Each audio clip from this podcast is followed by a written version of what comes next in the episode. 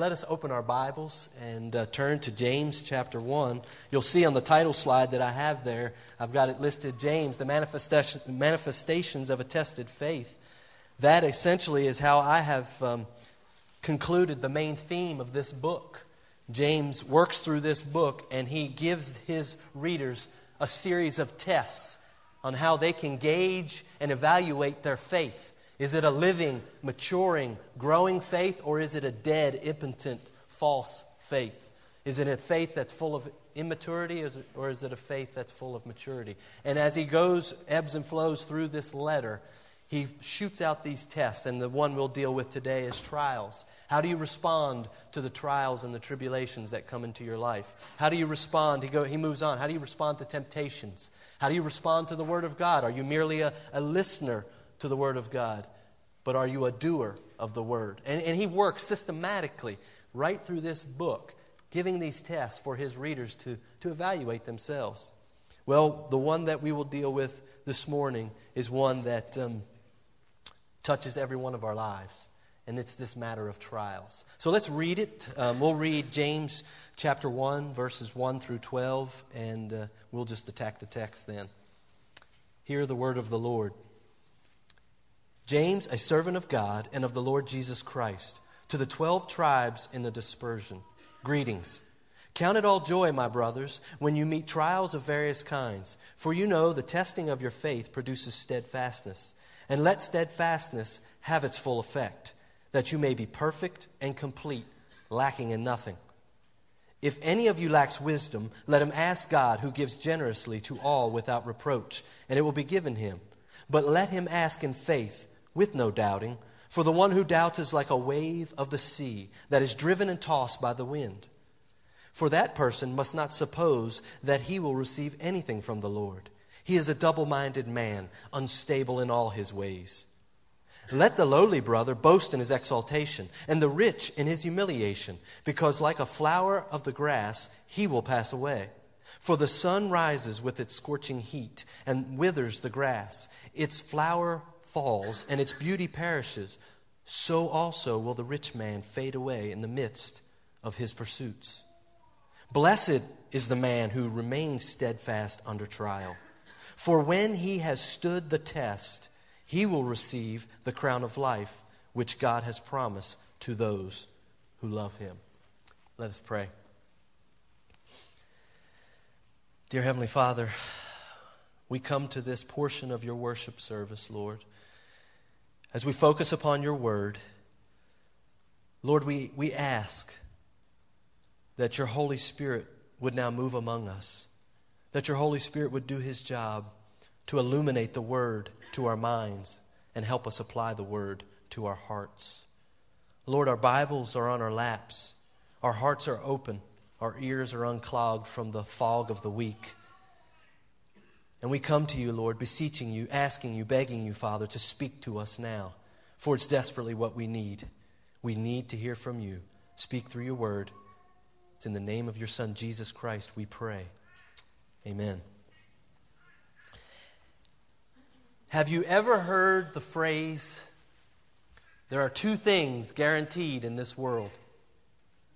I bet you you can fill in the, the blank. Let me hear it. Man, you guys are great. Death and taxes. You know what? That's an interesting phrase. And I've thought about it, and I thought, you know, we need to re- rework that a little bit. It, it, needs a little bit of work.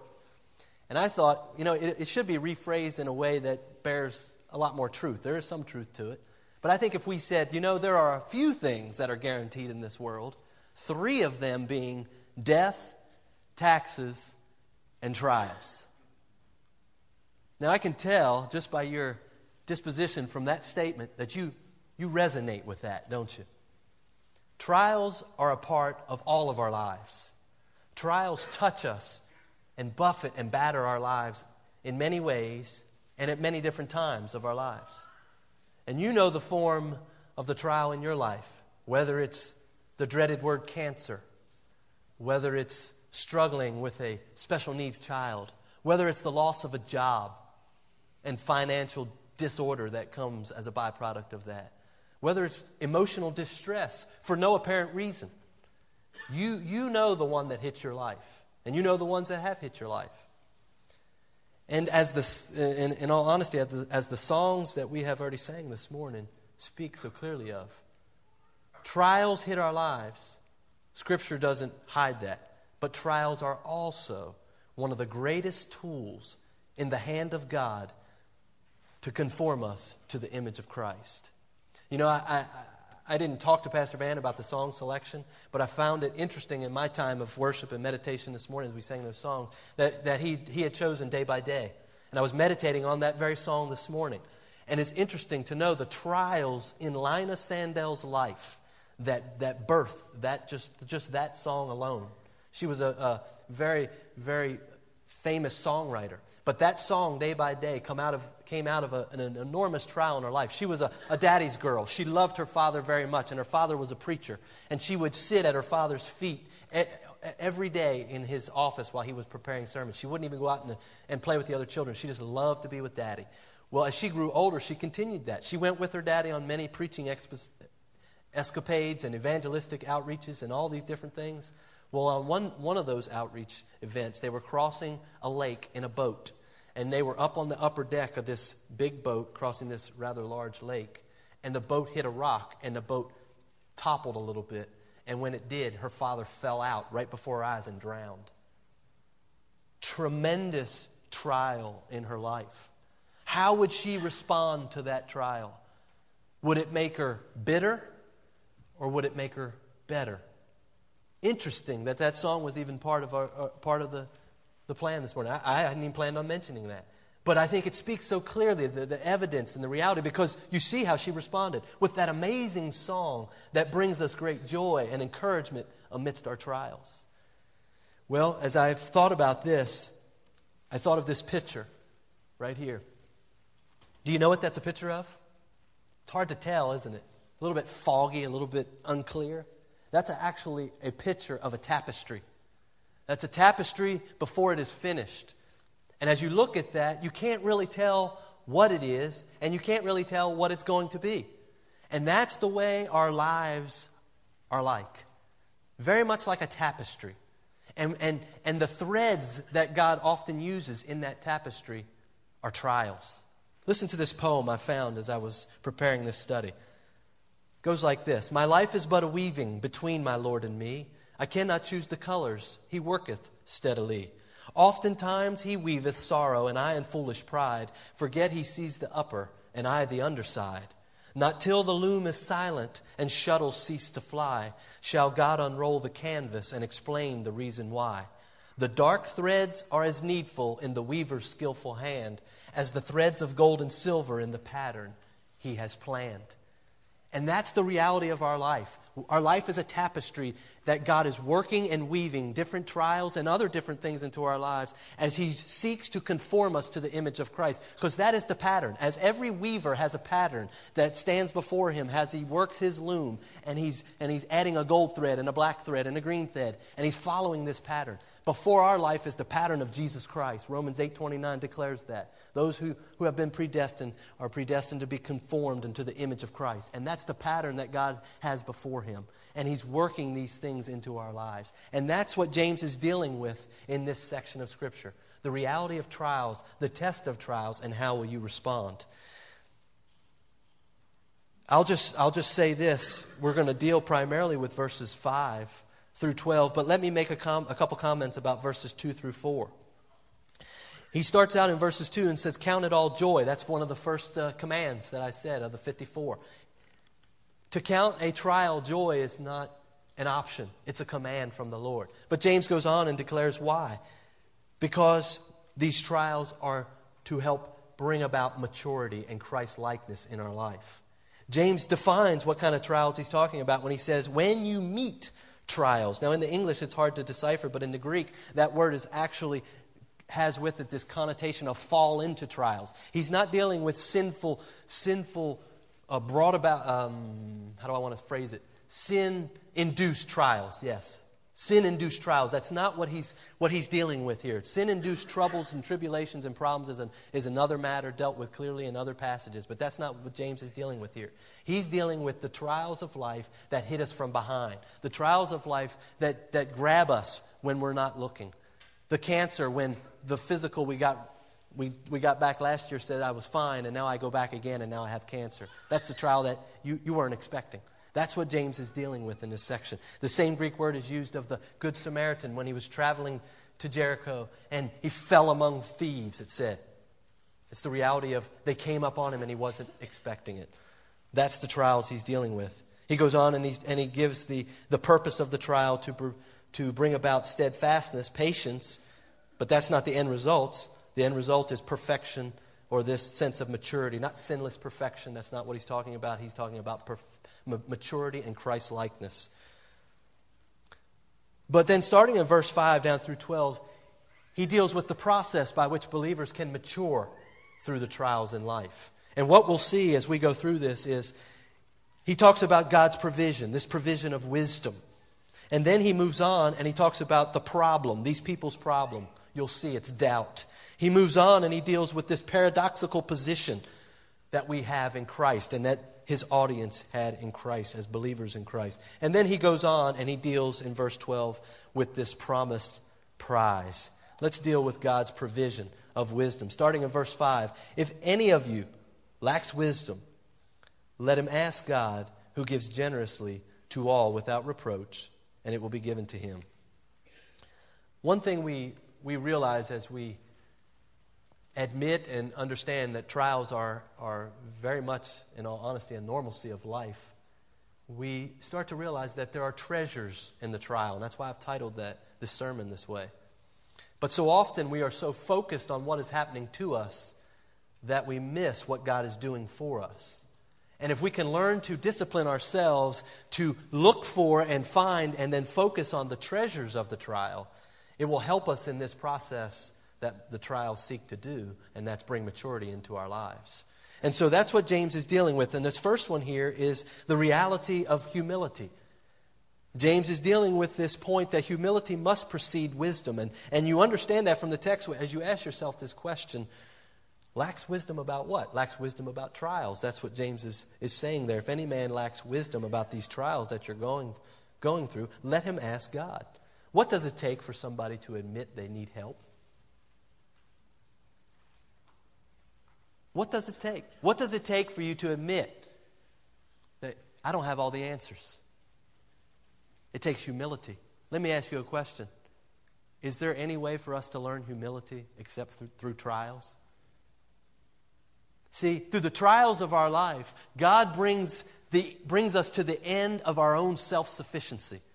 And that is one of the greatest desperate, desperate needs of our lives. We are all running far too often on our own engines rather than allowing us to run on the power of God through the Holy Spirit. And trials wake us up. Trials bring the reality of that truth to the forefront of our lives.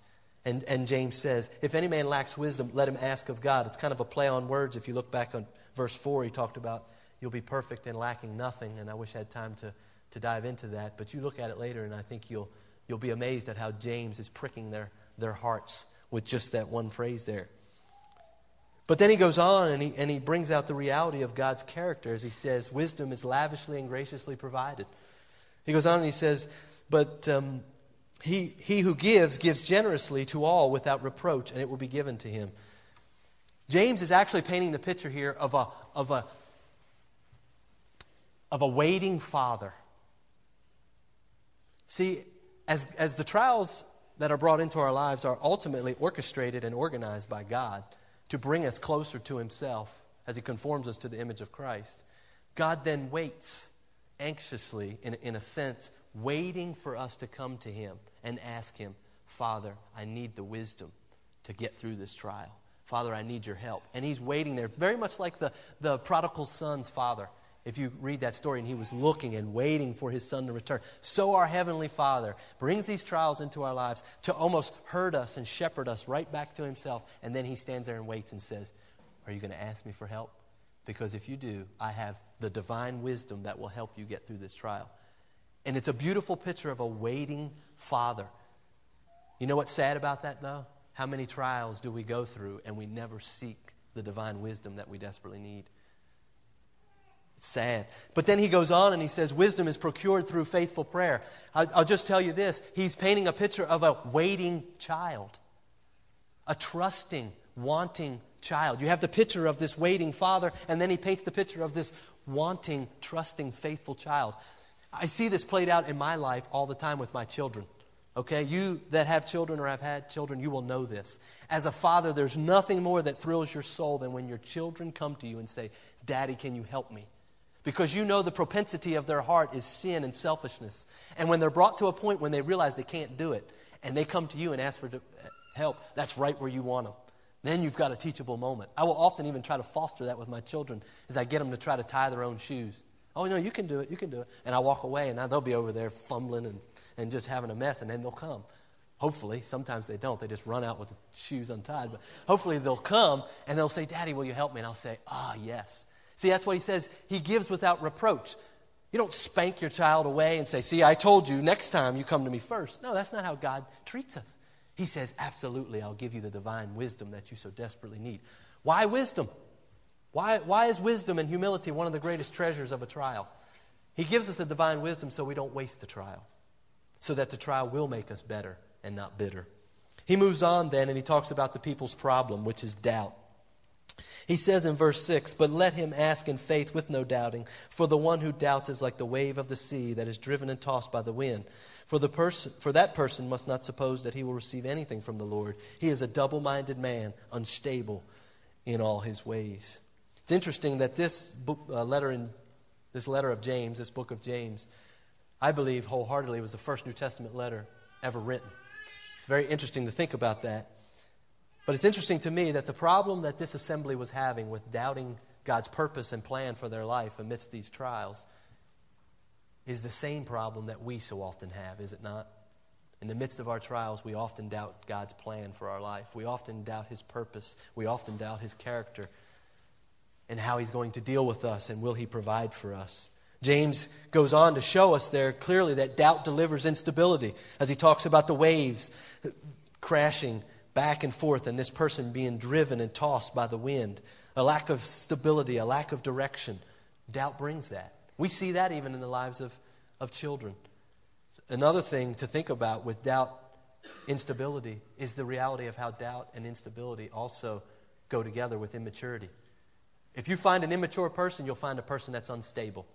Always, they always go hand in hand. And one of the themes of this book, one of the reasons and purposes of this book, is James is trying to bring his, his flock into maturity. He's trying to show them their immaturity by bringing out the reality of their instability because of doubt. He goes on and he brings out the truth that doubt delivers deception. As this man is, he's praying to God and probably praying for wisdom.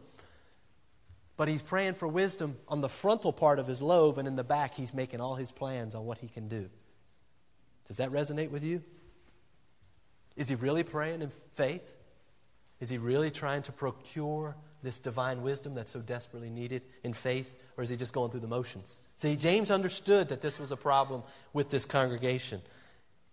It's a, it's a problem that we, that we all face. And there are so many illustrations I'm longing to give to you with this, but I can't. But, but think of Peter. Remember Peter in his immature state as he was first a disciple and Peter would often open mouth and switch feet. You, you, remember how he was that way? You remember he was in the boat and out of the boat?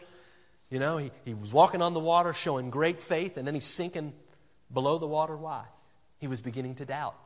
And you see his instability. I will, I will never deny you. Moments later, he's denying him. You know, the instability that doubt brought into his life. Peter, in many ways, was a double minded man. He was a double minded man that almost drowned. So it is with us in the midst of our trials. We can be double minded and drown underneath them if we're not careful. James moves on then and he talks about the paradoxical position in Christ in verses 9 through 11. He says, Let the lowly brother boast in his exaltation and the rich in his humiliation, because like a flower of the grass, he will pass away.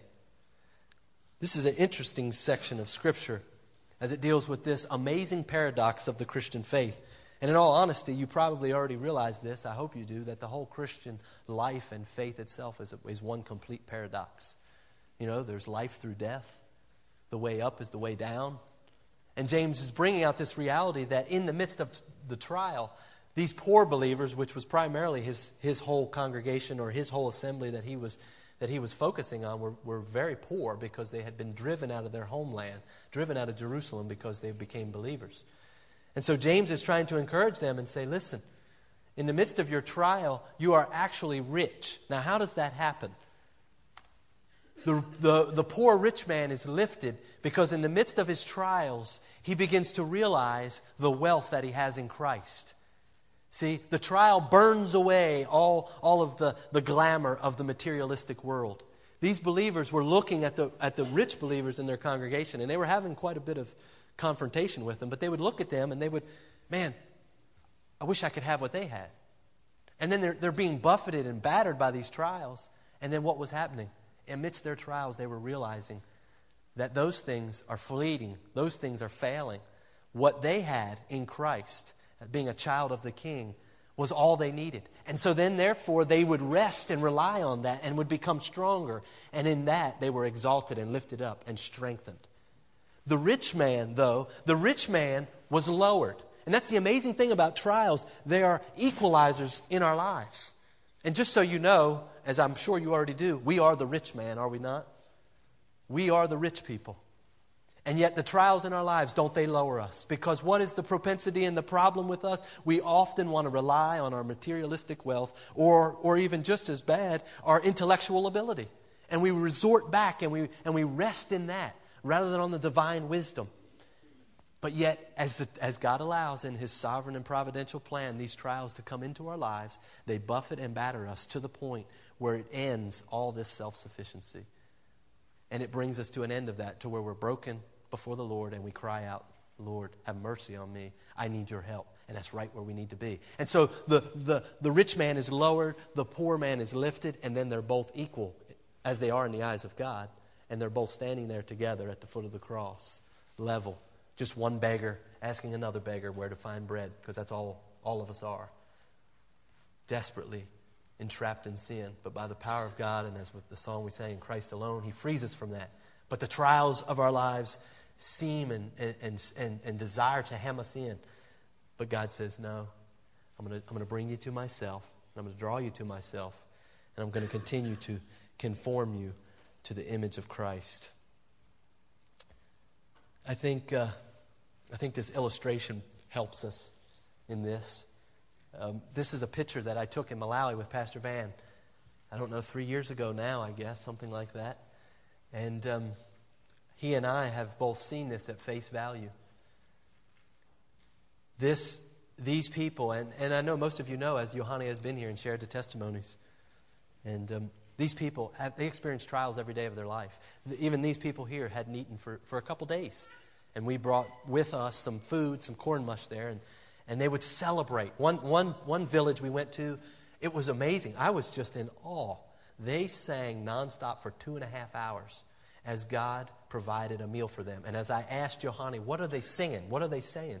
And he says, oh, they're just praising the Lord that he answered their prayer of food. And it's like, wow. And so we would be at the pastors' conference, a couple hundred pastors, and, and Pastor Van and Dave Bogue and Sean, we would be up on the stage and looking out just like this, and people would be singing. And these people, many of them rags, you know, nothing. And they would be praising the Lord and tears running down their faces, and they would worship like you have never seen before. And I leaned over and I told Pastor Van, I said, This is amazing. These people have nothing, yet they worship as if they had everything.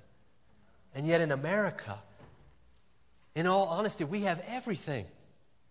And yet we worship as if we, sometimes, we worship as if we have nothing. And see, it's the treasure of the trial that helps us realize that. Trials bring out that reality that we all need to be awakened to, the reality that we all need to realize. And it's these treasures that we must learn to focus on. Again, I repeat, we must learn to discipline ourselves on what God is doing for us rather than on what is happening to us. In the last verse here, he, he talks about this promised prize. This is, this is an amazing verse, and in all honesty, James has been preaching and preparing his people for just this point. If I could show you and diagram it for you in the Greek, you would see that James has been systematically working to this verse right here, and I'll, and I'll explain it here in a minute. But the first thing we see about this promised prize is that the crown comes through the cross. It's not in the text, but the, the truth is clearly there that there is no commendation or no crown from Christ without the cross of Christ. We must come to the cross of Christ first and foremost before there's ever, ever any commendation. But what I mean by having this phrase, the crown comes through the cross, is the crown of commendation from Christ comes through pain. And I'm not minimizing that in any way, and Scripture never does. James, or, uh, Job declared it in Job 14.1 when he, when he said emphatically, Man born of woman is but few days and full of trouble. Scripture doesn't deny the fact. And even in this section, I think the greatest exposition on trials, it doesn't deny it. But the reality is, on the outside of that pain and that struggle, of that trial that we will all face, there's great crown of commendation from Christ.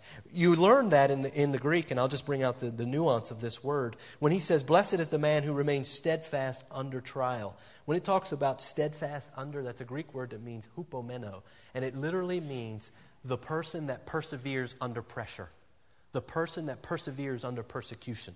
And so it's bringing out the truth that, listen, this trial is going to hurt. These trials are real, these trials are painful.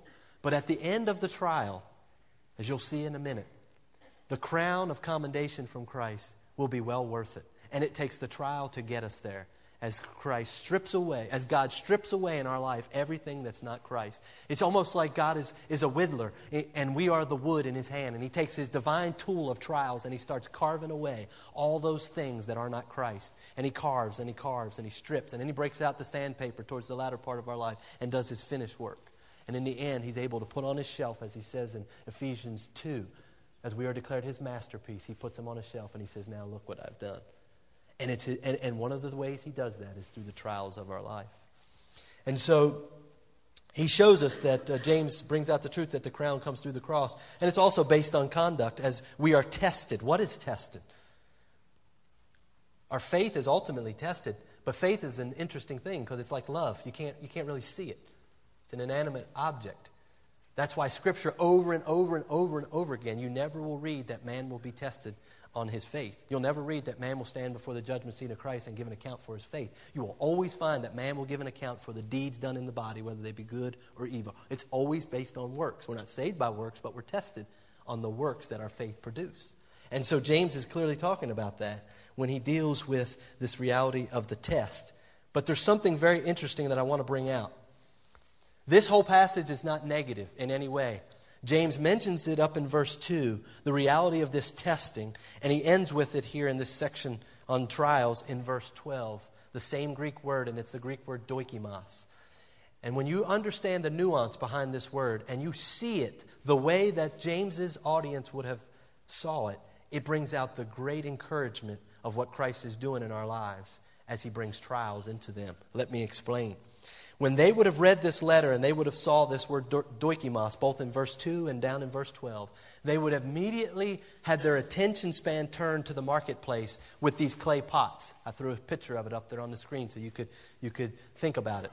And in the marketplace, there were all these clay pots that they used and they would sell. Clay pottery everywhere. Well, the reality of life and the sinfulness of man shown them that there were, there were what's the word I want to use? Shysters in the marketplace that would sell clay pots that were cracked and broken and that would leak and that would be worthless. And so people started getting these clay pots and they started realizing we got to come up with a system that, that, that would alleviate this. So what they decided to do was to have all the pots tested by fire.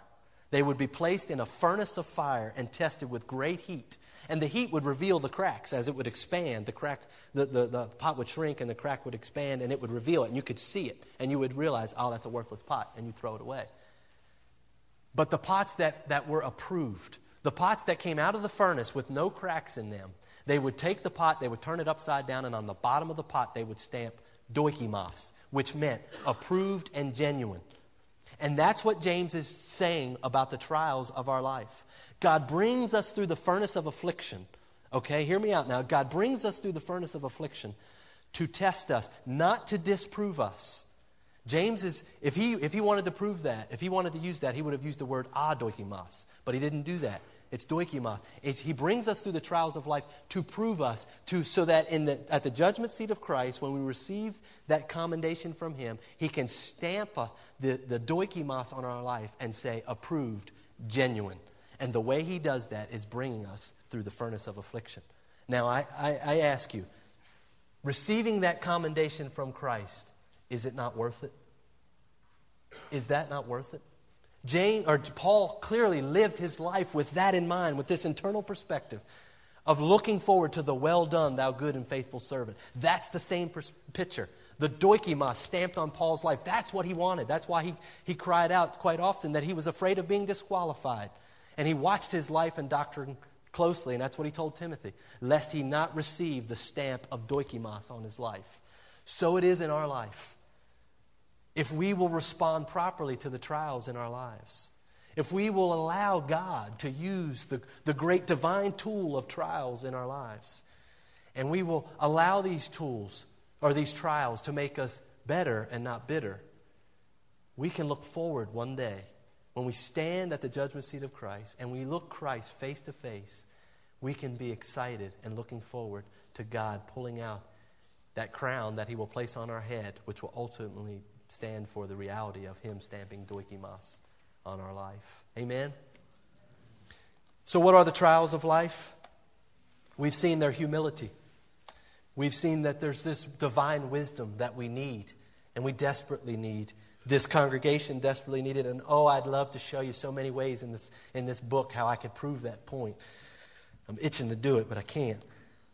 Um, we see it's powerful prayer. Do you pray with a power when you're in the midst of pressure. You know, I think it was uh, Puritan Thomas, Thomas Manton that once said, uh, When life is easy, we live by sense, but when life is hard, we live by faith. See, that's one of the treasures of the trial. A deeper faith, an eternal perspective as we think about the dokimos, an intimacy with Christ that, in all honesty, we don't gain any other way. And ultimately, we look forward to Christ's commendation as we seek to use these trials and allow God ultimately through the power of the Holy Spirit to use these trials in our lives so that we can hear the well done, thou good and faithful servant. So I ask you, are you allowing God to use these, treasure, these trials in your lives? Are you allowing God to use His divine tool to make you better? Or have you responded improperly and these trials that you face, whatever they may be, have only made you bitter? The grace of God is a wonderful thing, and God's mercies are new to us every morning, and today is a new day. Because today, if you're in the midst of a trial, you can turn to the, to the throne of God and find grace and mercy in your time of need. And so I pray, I don't know where you are, because reality is reality, and you know what? We're either in a trial, we're coming out of a trial, or soon to go into one. And so I hope the, the authority of God's word and the message spoken here today will bring you a sense of encouragement and will also bring you a sense of, of equipment that you can prepare yourself as one day they will come. And we don't live in fear of, of when they come. We know God is sovereign. And understanding this helps us even to lean on that even more. So I pray as the trials come into your life, you will seek to allow them to be used in your life so that one day you will hear that great word, dokimos, stamped upon your life. Let us pray. Dear Heavenly Father, we thank you for your word. We thank you that. It touches every fabric of our life. We thank you that though this letter written to the first century church is applicable to the 21st century church, now, Father, I ask that the Holy Spirit would have freedom to take these words, encourage us where we need encourage, and convict us where we need convicting, Lord. Enable us to do what only you can, and that's apply the word to our lives. Help us, Father, in that endeavor. It's in your name of your Son, Jesus Christ, we pray. Amen.